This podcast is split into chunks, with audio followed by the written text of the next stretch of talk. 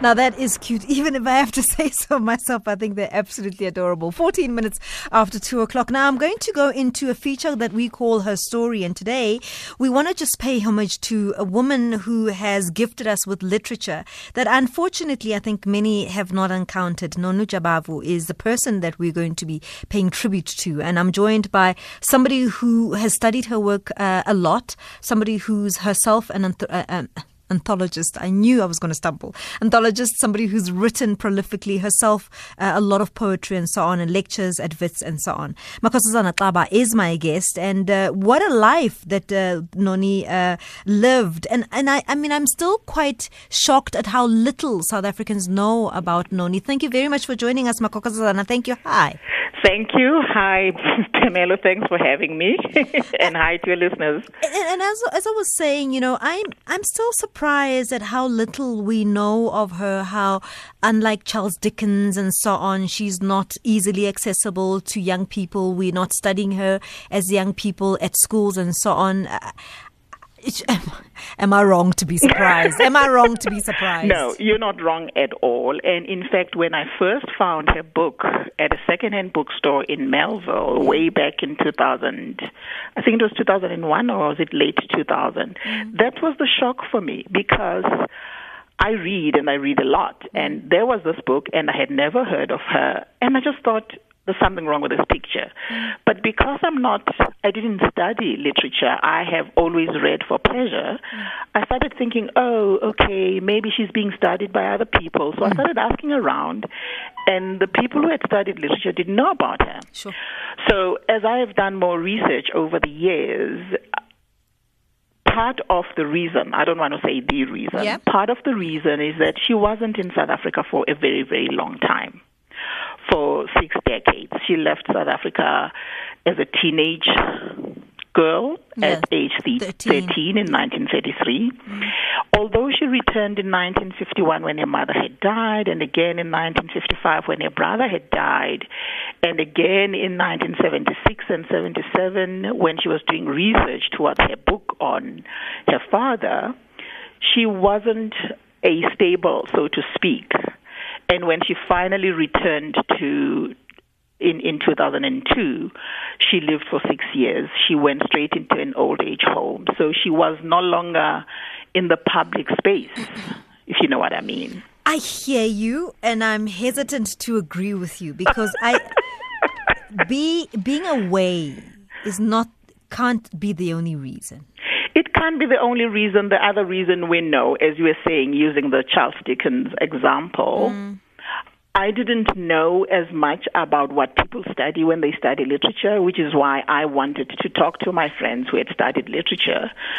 But it points to what people are talking about a lot that the the colonial way of doing things, even literature, is to focus on what is known so, in the world of the colonizers. And maybe this is, I mean, we, we literally are now getting distracted because you know, you and I are discussing the fact that we we assumed that people who are studying literature, then this would be something that they would study, and it turns out it's not. Yeah. So I'm I'm kind of asking myself within those spaces, why is it that there isn't this push to study? Uh, one of the reasons I keep hearing is that accessibility to to that kind of work is also difficult. So if it's out of print, it's very difficult to teach and so on. So I'm almost going to ask you again to say it's easy to to to point at the fact that of course, some of this literature was not palatable for the old regime. But we're here now, 25 years in. I don't get why we're not making it our business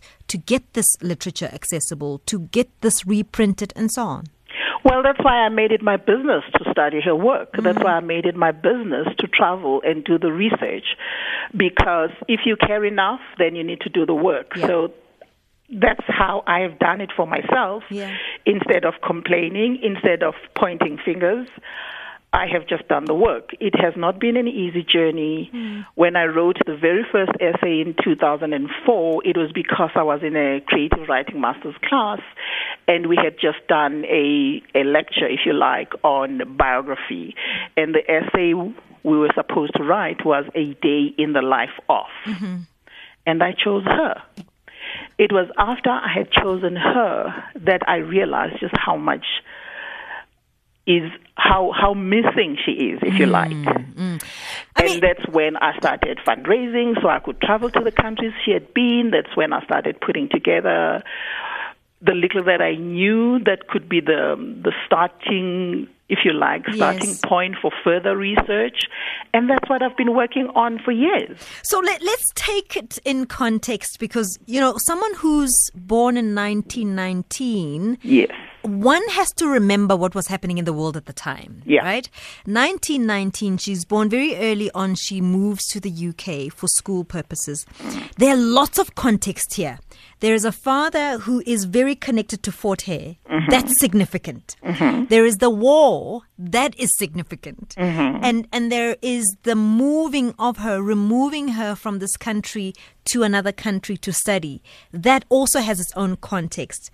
Tell tell me for you, what was it about her? Because there are many writers who we didn't celebrate, who we still don't celebrate. What is it about her that intrigued you about her story? What intrigues me about her story is how I've started using the word unboxable hmm. because I have been finding, as I've been doing the research, that when I'm in the countries where she lived, she's on the margins because she was a foreign national. Yep. To use a current word. Yep. So that was a problem. When she became the first person who had not been born in the UK, was a woman, was um, when she became the first editor of the New Strand magazine as a non-British, non-male, non-whatever, she made a lot of waves. So she's when I've interviewed South African writers who were her contemporaries, I'm going to quote Wally Serote because he mm. said to me, Kosi, I met Noni when I was living in Botswana, and she and Bessie Head were living in Botswana at that time. So Noni had spent a stint. She wasn't really living there, but Yes. she had family to visit. It Was a three months or so? Something Yeah. like that, yeah. And Wally said to me, Kosi, we did not understand Noni. She mm. lived way ahead of our times. Mm. Now, I think that's very important because by that time, when Wally Serote is meeting Noni, Noni had already been working for the BBC as far back as 1942. So, what was happening within the BBC as a broadcaster, they had started the Women's Hour Yes. women had fought very, very hard to start the Women's Hour, Yeah. which started in 1946. So Noni is within this milieu of a lot of changes. If you read any literature about the impact of World War II on women and women's rights, women's ideas of who they are, Noni was a part of that. Mm-hmm. Okay, so she becomes, according to Wally Serote, this person who was living way ahead of her times because of her exposure. She was part of those women who had gone to work for the world for, for World War II, and then all the changes that happen in the society. She's a part of that. Mm. So she, for a lot of people, and I think a lot of humanity, is comfortable with boxes. She's hard to put into any box. I mean, you, there is that that professional space that where she occupies her space very emphatically, and there's obviously her heritage, her mother and her father, who themselves were pioneers, right? So, so she comes from that. But I'm trying to imagine what then her personal life, how her personal life influences where she she goes. So she she I, I- imagine that she married for love. I imagine that, but she then happens to marry a white man who she cannot now come and travel with in South Africa because there is a problem with white people marrying black people. It's illegal in this country. Yeah. I'm im- I'm just wondering how her personal life Okay. um, also eh, contributed to so much that she gave to us because obviously she started writing about herself. Yeah. But her personal life, in terms of uh, marriage and connections, Yeah. the daughter that he had, Tembi, who unfortunately died long before Noni returned home in 1997, she had with a man who was from, as they were called then, the West Indies, Yes. who had come to the UK as a pilot, a professional pilot, to fight on behalf of the empire. Right? So they mm. met, they fell in love, they had Tembi. and then he dies mm-hmm. before the world, the world, before World War II ends. Mm. And then she meets a white person who is accredited for having brought to the UK calypso music. So they have their relationship for some time eh, from the 40s until 1950 in the 1950, and then that ends in a divorce. And then she marries another white man with whom she was together for quite some time until the 60s. Now, starting with the first person that he married, they couldn't come to South Africa together. And if they did come, they needed to be not to be seen together, not to share the same hotel and all those details that we know about. But also, the the the person that she traveled with from South Africa in 1933. Now, this was very interesting to me. Was a white woman called Margaret Clark. Margaret Clark had been coming to South Africa for a long time. She first came to work after she had finished her varsity studies, and she worked with a woman who was British and is very well known for having documented what the English were doing to the Afrikaners. Now, it's a story that doesn't come onto the surface a lot in this country because we are focused on the current times and apartheid. Mm. So she ends up, Margaret ends up being very good friends with Jan Smuts. And we will remember Jan Smuts' reign and how, because of his relationship to the UK, you know, some politicians were doubtful of his commitment to the Afrikaner nationhood. Mm. But Noni Jabavu left South Africa from Jan Smuts' home under the care of Margaret Clark, who comes from the family of the Clark Shoes people. Now, I wear Clark shoes. I don't know if you do. I'm a Clark shoes person. I mean, fascinating. but guess who she was married to? yes. Arthur Gillette. Oh my word. The razor people. I'll Yes, call it that. yes, the men's shaving yes. thingy. And, of course, the timing makes perfect sense because I think they were celebrating what hundred years or plus just the other day. Exactly. Yeah. So that's the family that were her foster parents when she was studying in New York, up in the north, and she would come back to Knox to to Oxford, where her parents were, her foster parents Yes. were. So she becomes the last born because they already had three children. So that's her lived experience. So in York, she and another woman who had come from Israel became the first people who were not like white white, so to mm-hmm. speak, mm-hmm. so to speak. Mm-hmm. And when she writes about her friends, you know, Winston Churchill was in York and they were good friends with the daughter. Winston Churchill's daughter was there and you know, so she she gets exposed very differently to a lot of her contemporaries. I'm not saying her contemporaries were not traveling, but because It you're asking me the question Yeah. about her personal life, Yeah. personal exposure, mm. personal circumstances, she got exposed in a very, very different way to her mm. contemporaries. And sometimes I think that's why they felt uncomfortable, as Wally Serote expressed it. For instance, when I was in Jamaica and I called Peter Abrahams, Yeah. who also happens to have been born in 1919, I called him to ask for an interview. Because one, he was a contemporary. Two, he was a writer. Two, uh, three, I had worked out that Noni must have been doing her BBC work at the same time as Peter Abrahams had done it. And Peter said to me, ah, I don't think you should be coming over to interview me because I don't know much about her.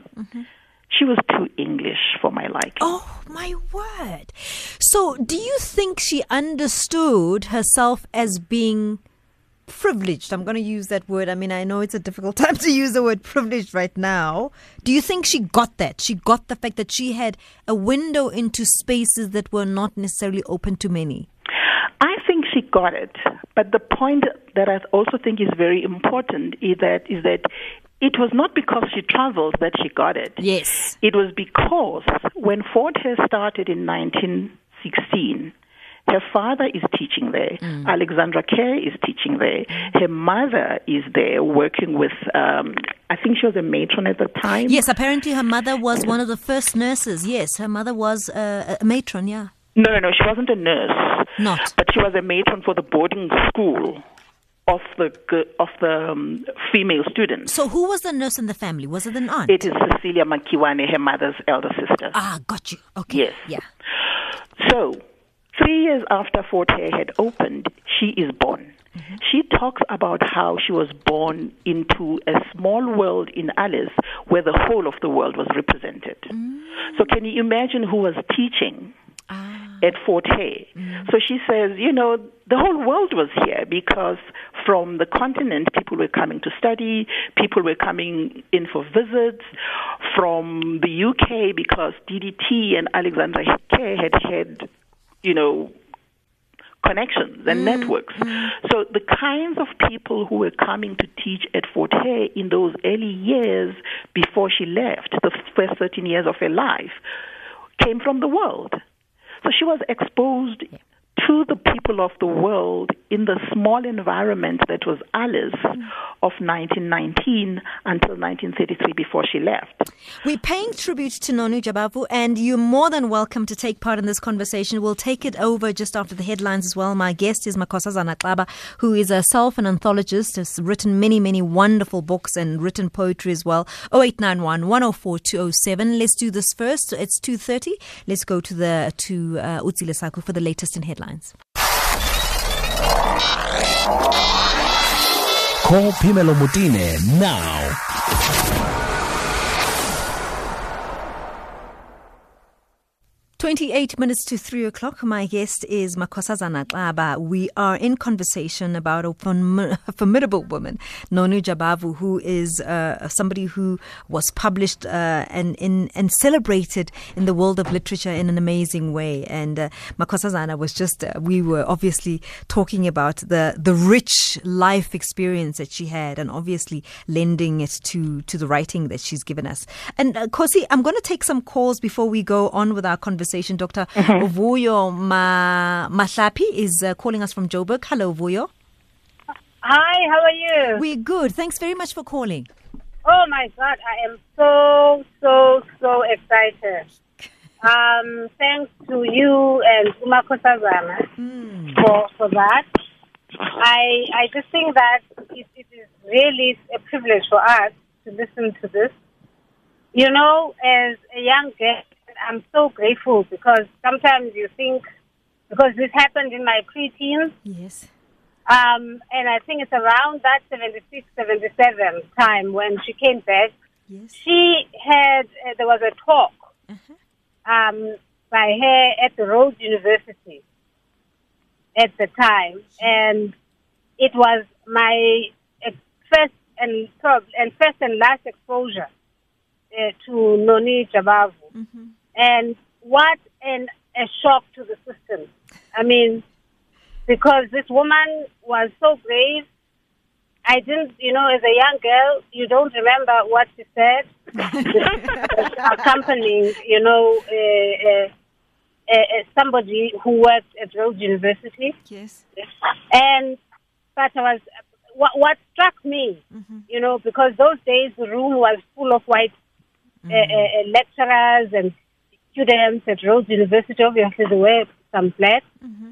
Um, and what what struck me with the, her, she she had no fear, you know, no fear of white people. And I think those days, it, for a young girl, was quite amazing. Mm-hmm. You know, she was free. That was the other thing that struck me.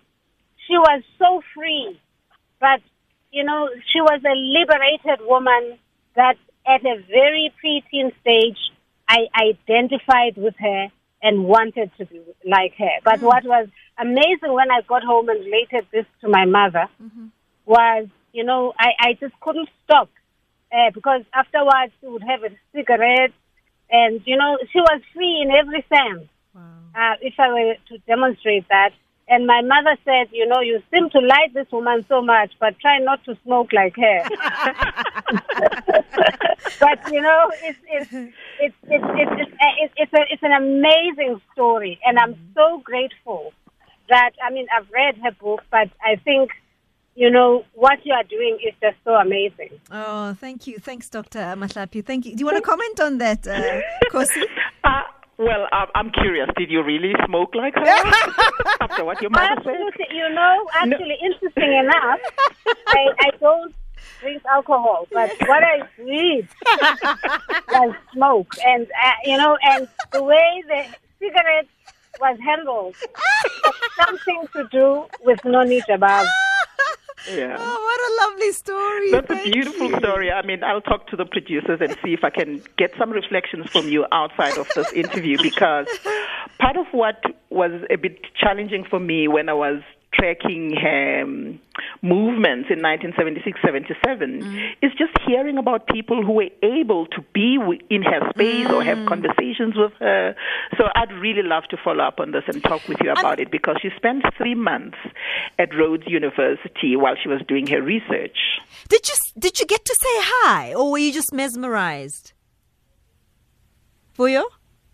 I think we've lost Vuyo. Oh, but I did you mean, lose I Vuyo? think so, but what a gorgeous story. We'll try and get you that number so that you can get in touch with her. But this is somebody who, I mean, as you as you say it, you have to put it in context. You know, why would she be afraid? She came from a different space, a different, you know, environment where she Yeah. was celebrated, where she was encouraged. I mean, when you think about what the BBC did with Women's Hour, which still stands today, that that environment might have been must have been so enriching and so Exactly. empowering. Exactly. But the point I was I was trying to emphasize before we went for the break was that she had lived as a child in a microcosm of an international world, so Mm. Correct. to speak, because that's what Alice was like then. Yes, and Because and- remember that 1959 comes later when there's the law on universities and how the, the, the, the Nationalist Party was saying then this university shall only be for Xhosa speaking black people. Mm. I mean, we talk a lot about how Jomo Kenyatta went to Fort Hare, how Mangosuthu. Buthelezi went to Fort Hare, Correct. how Mugabe. Mugabe, so yes. there was the whole continent and the world Mm, who were coming in and out of Fort Hare because this was a big moment for the continent. A university was being started and yeah, so and she's a child and she opens her eyes to that before she could leave. That's the point I I, wanted to I- make. and I suppose when you reflect on it that way, one sees the absurdity of it all. So Exactly. in, in you know in in in c- academic speak, you know, you speak and reference these apartheid laws and whatever. But when you juxtapose that to how people were living before that, exactly, you know, Phemelo. eh, then you hear someone like um, Vuyo calling who says, for me, this was a revelation because Vuyo came in an era where she had never experienced us living together. This absurdity of it all, that there was a time Yes. when there was no problem, you know? exactly. So, you know, I think the power in what she had done in documenting this is also quite something. In in the struggle of this thing of us wanting to to box her, to define her, to Yes. say these are the boundaries. I think that's exactly for me why her writing was so significant. And also, she chose to write a me, two two memoirs, Yeah, right? The yeah. one that came out in 1960 and the one that came out in 1963. Both those books are not novels. Yes, yes. It was her saying, I came here in 1955. I visited family. I spent a lot of time. I went to Uganda where my sister was living. And she was commenting on her experience during mm. this visit. Mm. So it's a window into her life, a memoir. And I think when we talk about literature in this country, and I'm talking as a person who's not a literary person, mm. there's, there's more the view to talk about novels and poetry as literature. yes. The memoir sort of sits in an uncomfortable other space. Yeah. And this is what I was learning when I was doing my first, when, when I was starting to write biographical fragments on her, that there's been a lot of debate around how you speak about life writing as a genre ah. because it's not a novel. But you know, people are relying on memory. How much can you trust memory? It's not journalism because journalists do something else.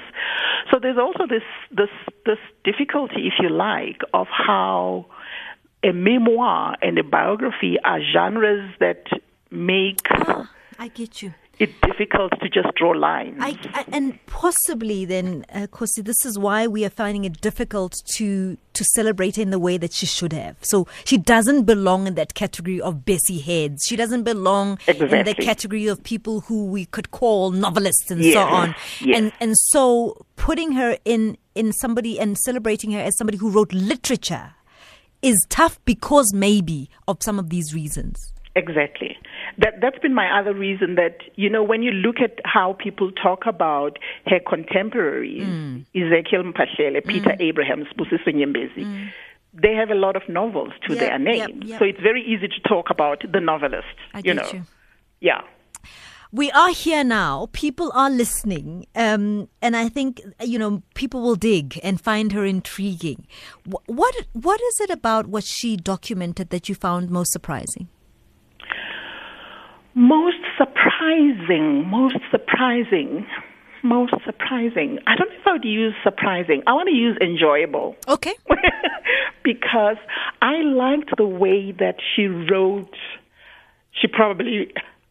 Okay, let me start again. I Yes. liked the way that she wrote her English with isiXhosa, which was her Yes. mother tongue. Yes. And some of the English was in isiXhosa, if you know what I mean. Well, you know, I found that surprising. I found that surprising because because a memory of a young child, I was intrigued by that because I, I, I didn't know how she managed to keep that going when she was away and hmm. hold on to that and not apologize for it, if you know what I mean. Yeah. Yeah. So I'll tell you why I find it enjoyable. Hmm. I often say to people, I speak Zonglish.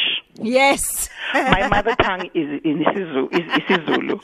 I didn't have to speak English on a daily basis That's until I was 27 and I was out of the country. Mm-hmm. So what that means is that no matter how much I learn of mm. the English mm. and I play with it because I love languages generally, there will always be the essence of isiZulu in my English. So I like the fact that she was doing that as well. that you dream in isiZulu and then translate the dreams later. it's been wonderful talking to you. Really appreciate us, um, you know, having this conversation. And thank you, thank you for reminding us about this wonderful woman, this tower of literature. And we're going to call it that, you know, literature. Um, people may not see it that way, but yes, thank you for for reminiscing with us on this wonderful journey. Thank you. It was a pleasure, Phemelo. Thank you. Thanks. Makhosazana Xaba is my guest, and she's a poet. She is an anthologist. She's written many, many wonderful books, and we were just looking at the life and times of Noni Jabavu, and uh, what a tower she is. If you have the opportunity, look her up, read up about her. The internet now has got stuff available, so try and see what you can land your hands on. And thank you for all of you who've called in to add your little uh, anecdotes of your experience with Noni Jabavu.